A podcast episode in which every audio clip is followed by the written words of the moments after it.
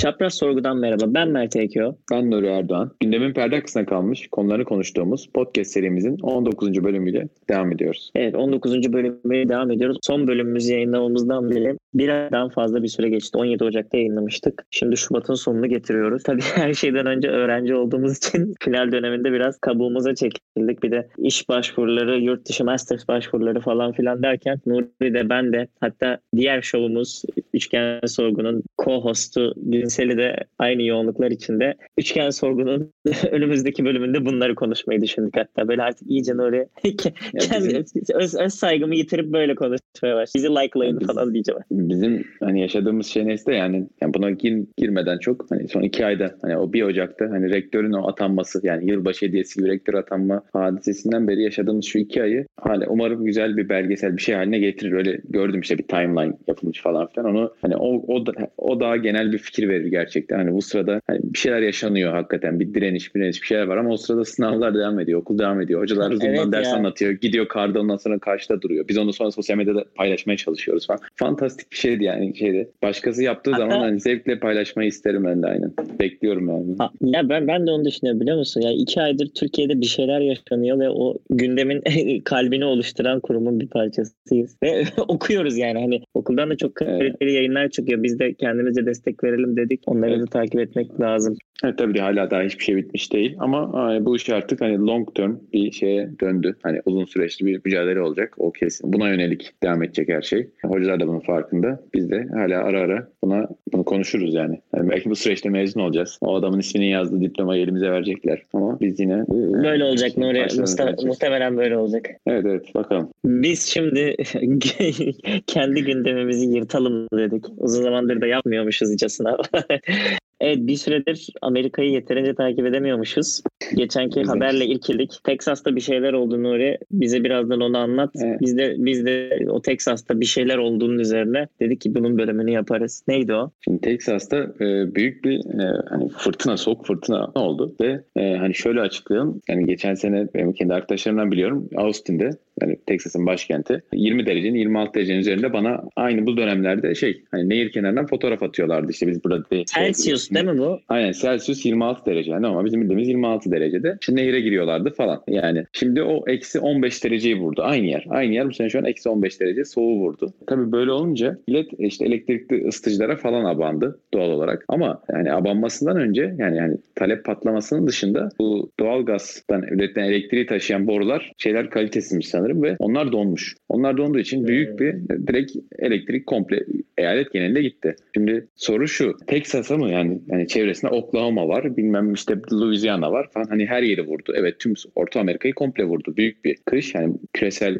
kriz kısmında konuşuruz. Ama neden Texas'ta elektrikler gitti ve büyük bir olay oldu? Bu arada hakikaten yani önemli bir şeydi. Ee, insanlar bayağı öfkelendi. Şöyle 70 kişi bugün baktım en son 70 kişi hayatını kaybetmişti. Yani hayatını kaybetmeler de şöyle birçoğu karbon monoksit zehirlenmesi. İnsanlar elektrikler kesilince ısınmak için mesela ne yapmış? Garajda arabayı açık bırakmış. Mesela arabanın kaloriferini fulllemiş açık bırakmış sonra hadi bakalım karbon monoksit zehirlenmesi. Yani maalesef hani çoğu ölüm böyle gerçekleşti ve insanlar çok öfkeli doğal olarak. Yani neden Texas? Çünkü Texas'ın kendi gridi var. Bu elektrik üreten, üretim dağıtım şirketi Amerika'da 3 tane. Koca Batı, Doğu ve Texas.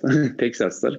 ee, şimdi sen buna değinebilirsin. Yani federal müdahaleyi gerçekten sevmedikleri için zamanında 1935'te Roosevelt işte bu eyaletlerin birbirlerine elektrik enerji satmalarını düzenleyen yasayı çıkardığı zaman hayır kardeşim biz bunun parçası olmuyoruz. Biz tamamen kendi elektriğimizi üretiriz, kendi içimizde hallederiz diye kendi kurumunu, yönetmeliklerini oluşturmuş bir yer ve yönetmelik sevmeyen cumhuriyetçiler tarafından da yıllar boyu yönetilen yönetildikleri için de olabilecek en minimum düzeyde böyle bu tarz şoklara karşı dirençsiz bir elektrik sistemi kurulmuş. Yani bu acı gerçeği böyle bir olay. Beni ne şaşırttı biliyor musun? Yani 70 senede bir şey olmamış.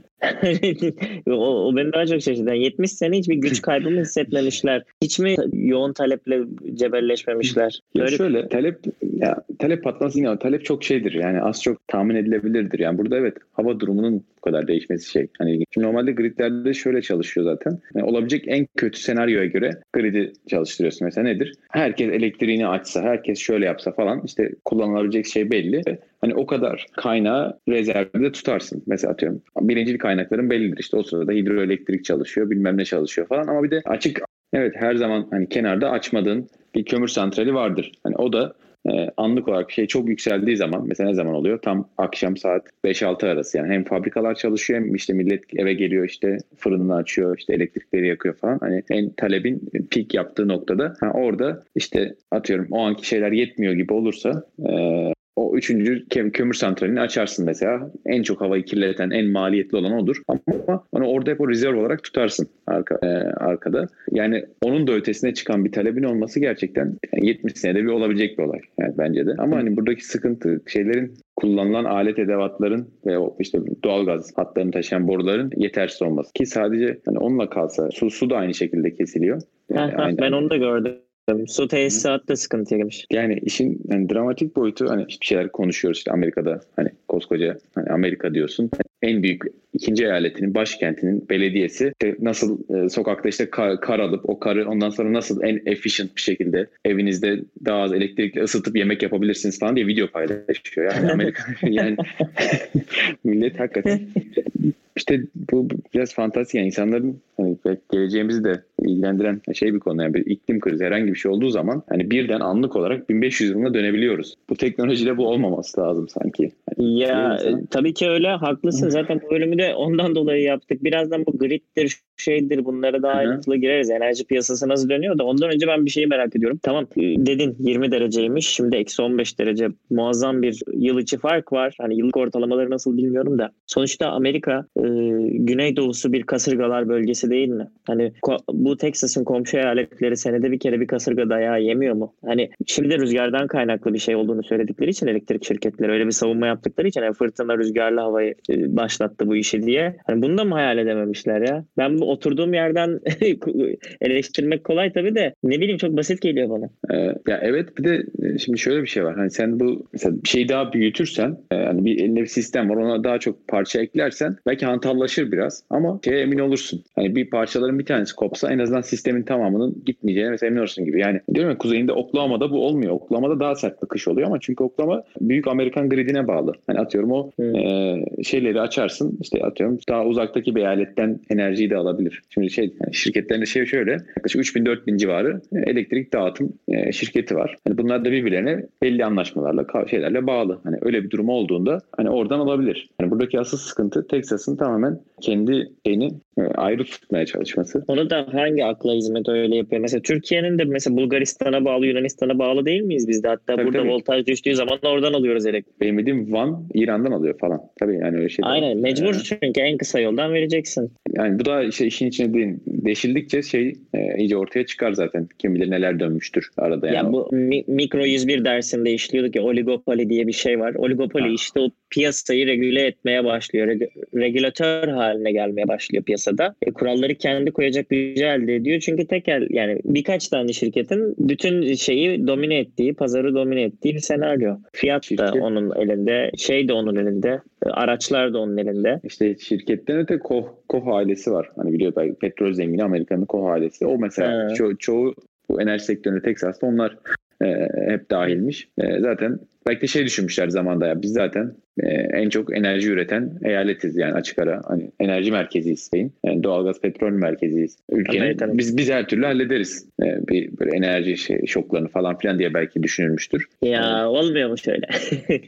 İşin ama politik kısmına değinelim. Tabii Cumhuriyetçi hani vali falan Hani rezil oldu. Yani çok tepki. Sen Ted Cruz'a değinirsin. Yani o adamın ilk, ilk savunmaya çalıştığı şey hemen kendi hikayelerine uydurma işte. Ya işte rüzgar tribünleri kapandı falan filan. Yani rüzgar tribünleri zaten kışın üretmiyor. Yani rüzgar tribünleri zaten az belli. Hani yani o ilk rüzgarı onu, suçladılar evet.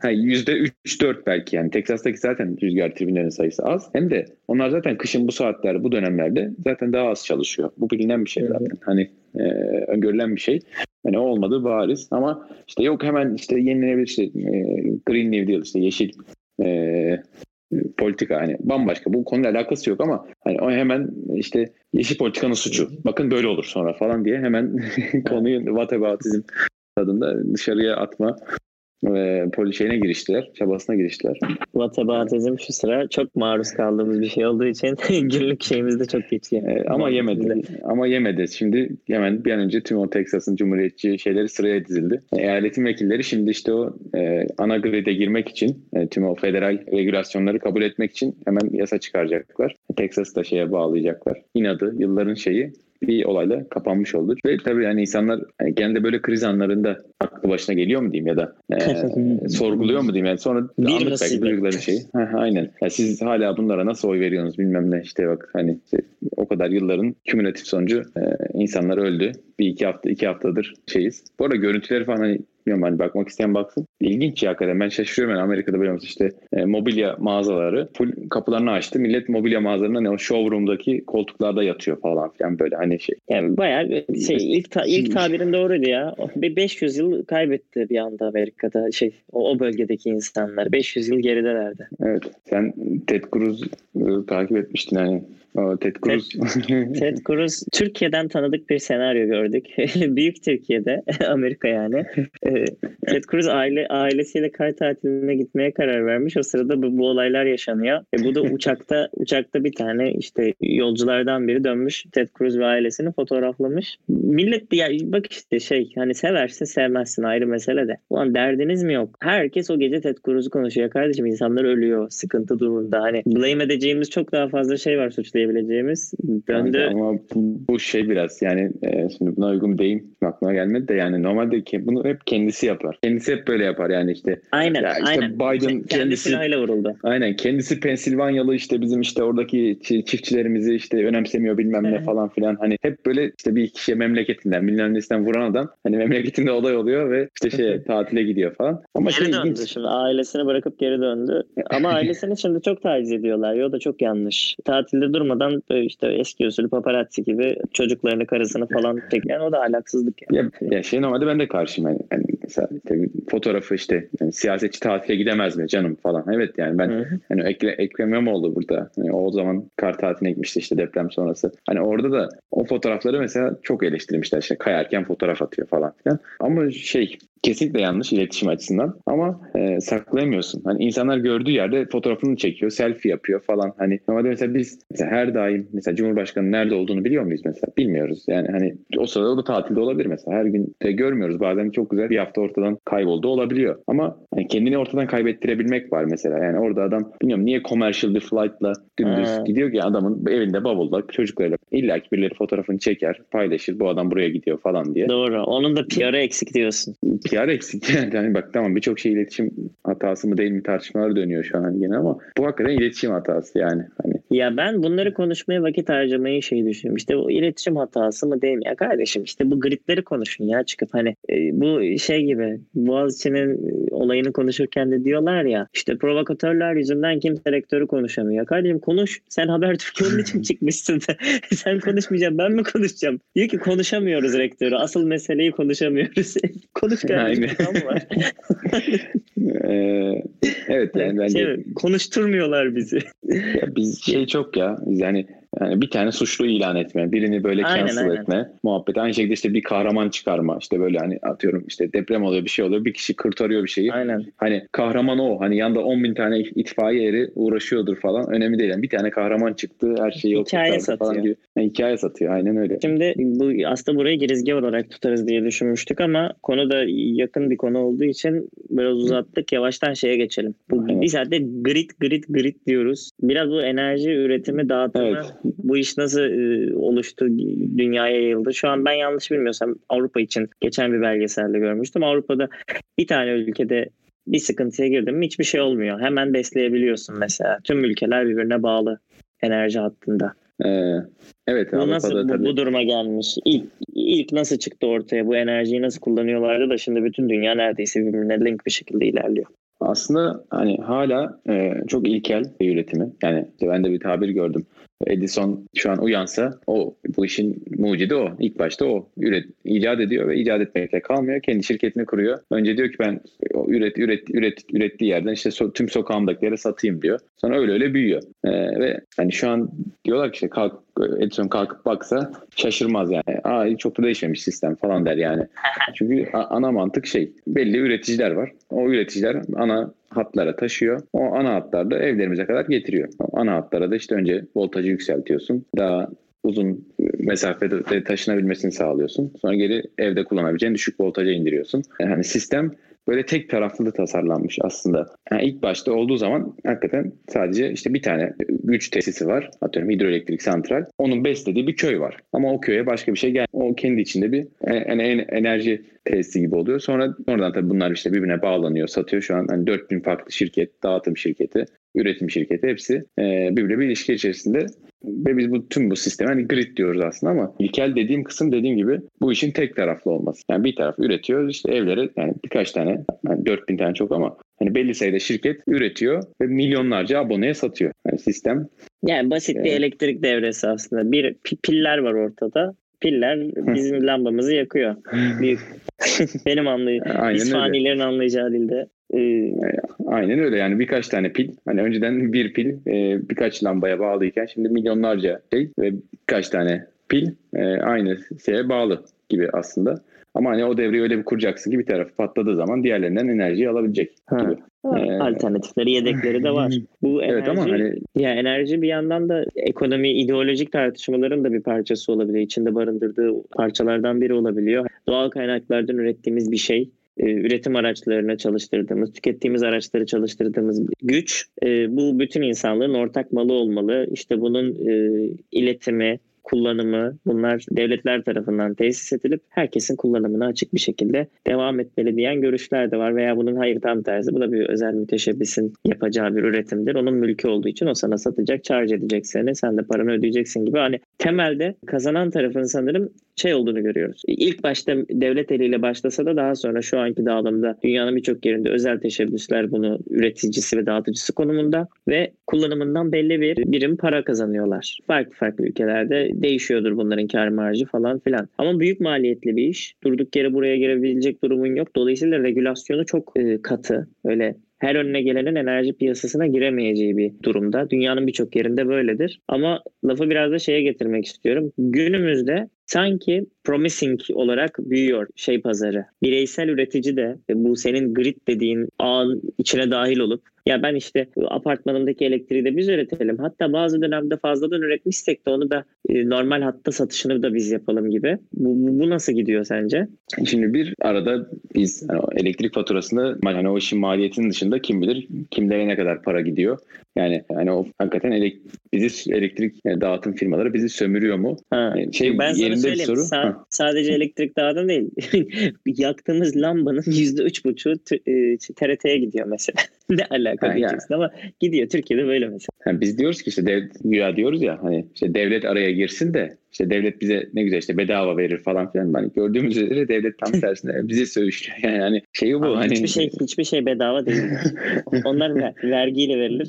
şey bu. Yani o yüzden paran. kendi ülkemden de gördüğüm üzere hani bir o işin şeyin devlete bırakırsak ben daha ucuz olacağına kesinlikle inanmıyorum. Yani öyle bir şey olmayacak. Ama şu var e, daha çok oyuncunun işin içine girebildiği bir e, sektör haline getirebilirsen bu tabii ki yani şu an öyle mi onu sorgulamamız lazım. Onu da şöyle söyleyeyim. Elektrik faturalarımızı falan onları hani şu an söylemeyeceğim hani ekonomi genel durumuyla da bağlantılı ama bir 2-3 sene önce şey oldu. Baya bir özelleştirildi. Bu da şimdi senin dediğin yere getiriyorum. Bu hani alıp satabilme. Yani ben aynı zamanda bir üretici olabilir miyim yani? Ben çatıma hı hı. güneş panelini takayım. Hem kendim işte bir daha para ödemeyeyim hem de e, gerekse şeye satayım, şirkete satayım falan diye. Ve bu düzenlendi 2-3 sene önce ve bayağı da şey oldu. Yani yaklaşık sanırım Türkiye'deki elektrik tüketicilerinin %62'si yani belli bir kota konuldu. Belli, o kotanın üzerinde üretim şey tüketen birisiysen mesela şey istediğin şirketten özel fiyatla anlaşabiliyorsun. Diyorsun ki ben normal fabrikayım şu kadar tüketiyorum. Bana kaça satarsın? Yani bayağı Hı-hı. serbest piyasa yani hani böyle bir sürü şirketten istediğin gibi alabileceğin. Bu Ve iyi bunu- bir şey aslında. bu iyi bir şey bayağı. Bunu şeyini düşürdüler bayağı. Hani miktarı işte 100 kilowatt saat tüketen birinden işte 30-40'a falan düşürdüler. Tam miktarı hatırlamıyorum. Yani herkesin giderek e, özellikle tabii büyük en büyük üretim tüketicileri kim? İşte AVM'ler, işte fabrikalar bilmem neler. E, hani onların bu işe dahil olması çok çok önemli. Asıl işin şeyi orada. Büyük kısmı bayağı bir enerji şirketi çıktı zaten ortaya. Yani bu aracı gibi hani dağıtıcıdan fiyat alıyor. işte şeyden tüketiciden de fiyat alıyor. Arasını e, buluyor gibi. Yani sen yüzde şu kadarını bundan al, bunu bundan al falan gibi e, aracı şirketler ortaya çıktı. Enerji şirketleri. Hı hı. Ve hani ben açıkçası onların e, artmasının daha faydalı olacağını zaten düşünüyorum yani işin şeye ulaşmasında. Şey konusuna gelirsek yani kendi biz evimizdeki üretime konusunda o da ev satabiliyorsunuz bu arada. Yani onun için de bürokratik işler Türkiye'de bayağı kaldırıldı. Ama tam detaylarına ben çok hakim değilim. Ben işte hani Amerika'da şey biliyorum. E, tes, Tesla'da biz işte dayımla bakmıştık mesela işte Tesla'nın e, güneş panelleri artı şey satıyor Tesla bir de işte bu Powerwall çıktı Tesla'nın. Eve şey kuruyorsun. Yaklaşık 7 kW'lık güce sahip olan bir bataryayı evine kurabiliyorsun. Hani böylece neredeyse bu grid'e ihti- ihtiyacın olmadan evinin şey elektrik faturası ödemesini kaldırabiliyorsun. Bu e, şu an Amerika'da her eyalette yok ama yani en işte Kaliforniya'da falan var ve insanlar hani yavaş yavaş parası olanlar işte şu an maalesef hala çok uygun değil. Yani onu da söyleyeyim. Mesela bir şey kurması, çatına güneş paneli kurması 8 bin dolar falan. Peki o satabilmek için ekstra e, şey kurmaları lazım. Senin evinin oraya bir altyapı kurmaları lazım ki sen aynı şekilde geri geri besleyebilesin diye. Şeye satabilesin diye grid'e. Biz işte baktık 18 bin dolar falan. 7 bin dolar da devlet teşvik ediyor. Yani senin şeyden tamamen ihtiyacını çıkaracak şekilde gridden alakasız ben kendim kendi kendimi sürdürebilirim diyebilmen için yaklaşık işte 11 bin dolar falan ödemen Hmm. gerekiyor. Yani daha hala o yüzden çok şey değil. Yani O zaman şöyle mı 20 oturur ya? şey hesaplanıyor. Yani bu pillerin ömrü 25 yıl olduğu için hani 25 yıla vurunca işte aylık işte 4 kişilik bir ailenin elektrik faturası ne kadardır? İşte 60 dolar yaklaşık. Ve 7 bin dolar falan 25 yılda kazanç elde etmiş oluyorsun. Yani şeye vurunca. Hmm. Ama işte ilk maliyeti yüksek yani 11 bin dolar. Tabii giriş maliyeti. Yüksek. şey yapacak. Hı. Ben şey asıl diyecektim yani demin şeyden bahsettin. O da doğru bu enerji işi gerçekten hani arz talebin e, en hani güzel gözetebil gözetilebileceği ve e, onun onunla çok ilişkisi olan bir hani sektör aslında e, tüm olay arz talep çünkü enerjiyi depolayamıyorsun. Depolayamadığın için hep her şey sürekli anlık arz enerji talebi var ve ona göre o kadar e, işte elektrik üretmen lazım. Yani ne kadar elektrik üreteceğin, ne kadar santrali açık tutacağın falan hepsi senin talebinin saatlik dağılımıyla alakalı. Şimdi tamam. evet arz talep dedin. En başta söylediğim oligopoli muhabbetinde de hani ideal market e, ve müşteri lehine olan yani tüketici lehine olan fiyatların en uygun olduğu mali market perfectly competitive dediğimiz hani nasıl Türkçe çevirebiliriz onu? Tam rekabetçi. Bir birkaç şirketin domine etmediği, tüm şirketlerin aşağı yukarı uzun vadede eşit pay alabildiği, fiyatların da en düşük hatta maliyetlerin bile altına düştüğü bir teori yaklaşım vardı. Tam rekabetçi market. Hani şey senaryosunu düşündüğümüzde dünyada herkes elektrik üreticisi pozisyonu, aynı zamanda herkes tüketici pozisyonuna geldiğinde herkes olmasa da büyük çoğunluklar, kalabalıklar diyelim. Bu tam rekabetçi marketin çalıştığını görürüz ama sabit maliyetler çok yüksek olduğu için hani pat diye ben elektrik üreteceğim de diyemiyorsun. En basitten hatları kim döşeyecek? Orada bile önce devletlerin elinde başlayan sonra devletin özelleştirdiği şirketlerle mesela Türkiye'de bu işi yapan TEDAŞ devam et. Yani regülatör halen büyük. Ben şunu söylemeye çalışıyorum. Bir de sen bana bölümü anlatırken bu tam rekabetçi piyasaya e, bu bölümü konuşmaya karar verdiğimiz zaman anlattın. Tam rekabetçi piyasaya uygun bir tabir varmış. Smart grid. Onu bize Hı, biraz açıklasana. E, İşte yani ben de hani arz taleple ilgili şimdi bizim aslında biz bu çatıya çatıya işte paneli kuruyoruz falan. Ondan daha iyisini, daha enerji üretimini sağlayacak şey nasıl yaparız? Eğer elektrik talebimizi gün içerisinde yayarsak. Şimdi hani demin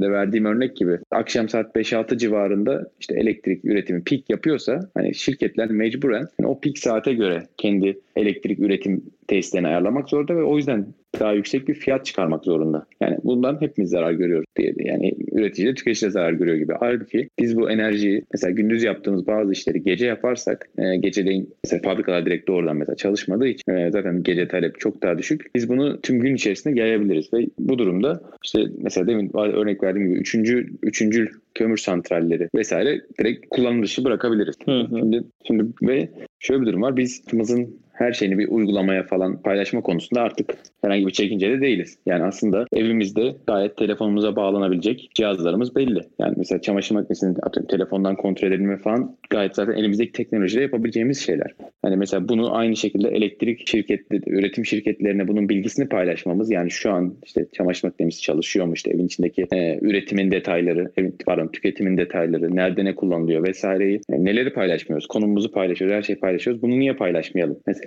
Ve hani zaten var olan halihazırdaki teknolojiyle biz hani bu bilgiyi, bu arz talebi belirleyen bilgiyi aslında ortaya çıkarabiliriz. Ve bu şekilde yani smart grid dediğimiz teknolojiyle de arz talep dengesini kurabiliriz. Mesela bu ne yapıyor? Mesela evinizin içerisinde yani telefonda bir saat olacak. Mesela çamaşırı yıkayayım mı yıkamayayım mı? Size atıyorum o anki üretimin miktarına göre yani o an e, elektrik üreticisi size bir fiyat çıkaracak. Diyecek ki şu an saatlik 10, 13 kuruş kardeşim. 13 kuruştan satıyorum sana. Sen de diyeceksin ki 13 yüksek ya bir bakayım belki gece düşer falan diyeceksin. İşte atıyorum gece hakikaten 10 kuruşa düşecek mesela. Çünkü o an adamın elinde daha fazla enerji üretebileceği şey açıkta kalmış mesela. O yüzden onu satmak istiyor sana vesaire. Smart Grid tam buna imkan verecek bir teknoloji. Şu an şeyler var bu arada. Hani işte gündüz farklı fiyattan satma, gece farklı fiyattan satma var. Ama bunun böyle anlık belirlenebileceği, böyle 5 dakikada bir aralıklarla belirlenebileceği bir saat olsa telefonumuzdan kontrol edebileceğimiz.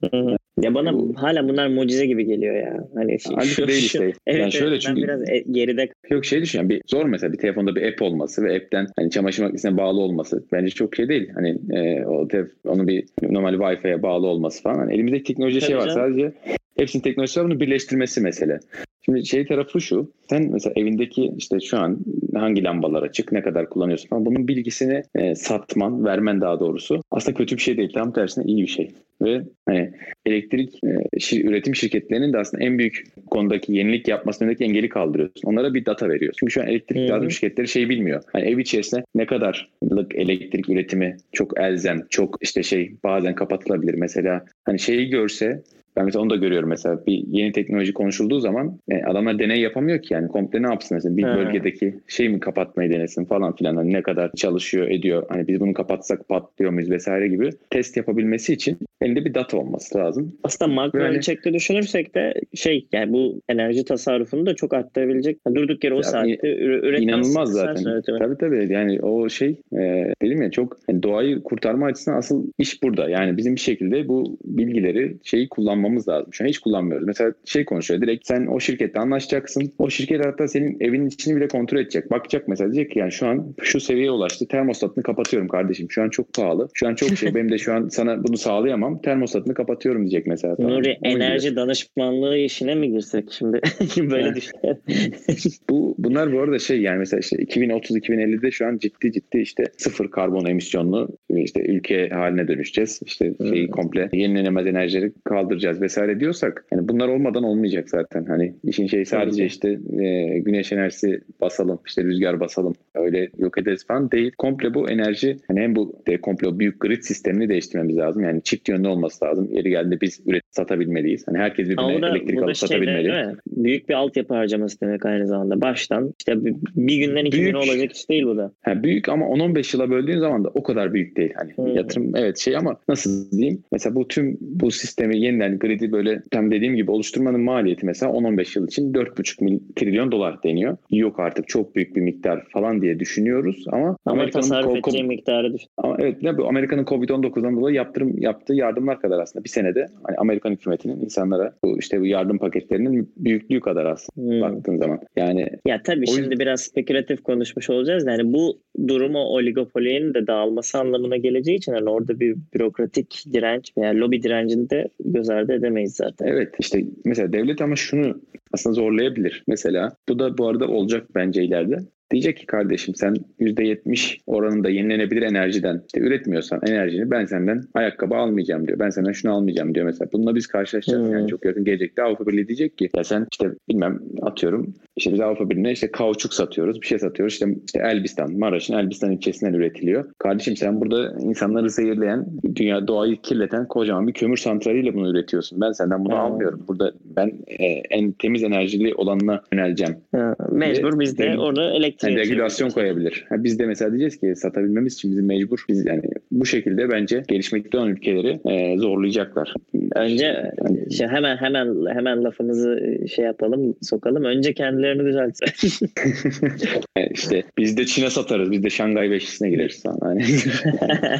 o zaman e, evet enerji daha doğrusu enerji hatları gridleriyle ilgili bir bölüm hazırlayalım dedik. Texas'taki olaylarla etkilendik. Bayağıdır da bir yeni bölüm yapmıyorduk. Nuri'nin liderliğinde böyle bir elektrik bölümü yapalım istedik. Onun alanına girdi bu bölüm. Kendimizce de bir tavsiye vermiş olduk sektöre, büyük ülkelere. Kardeşim hatları çift hatlı döşemeyi artık düşünün. Başlayın. Serbest piyasa her şeyi çözer. E, oligopoliye, monopoliye terk etmeyin piyasaları. Sesimi duyanlar varsa eğer. Evet öte yandan e, asıl bunu da konuşmak istiyorduk ama o da artık başka bir bölüme kalacak belli ki. Yenilenebilir enerjilere geçiş var. Nükleer enerji tartışılıyor. Geçilsin mi geçilmesin mi bununla ilgili argümanlar var karşılıklı. Bunu da bir iklimle ilgili bir bölüm yaptığımızda iklimle enerjiyi birleştiririz. Belki hani bu yönde bizi yönlendirecek bir konuk da alabiliriz. Bayağıdır çapraz sorgu tarafına konuk da almıyoruz. Bu şekilde ilerleyebiliriz diyelim. Bizi dinlediğiniz için teşekkür ederiz. Müzik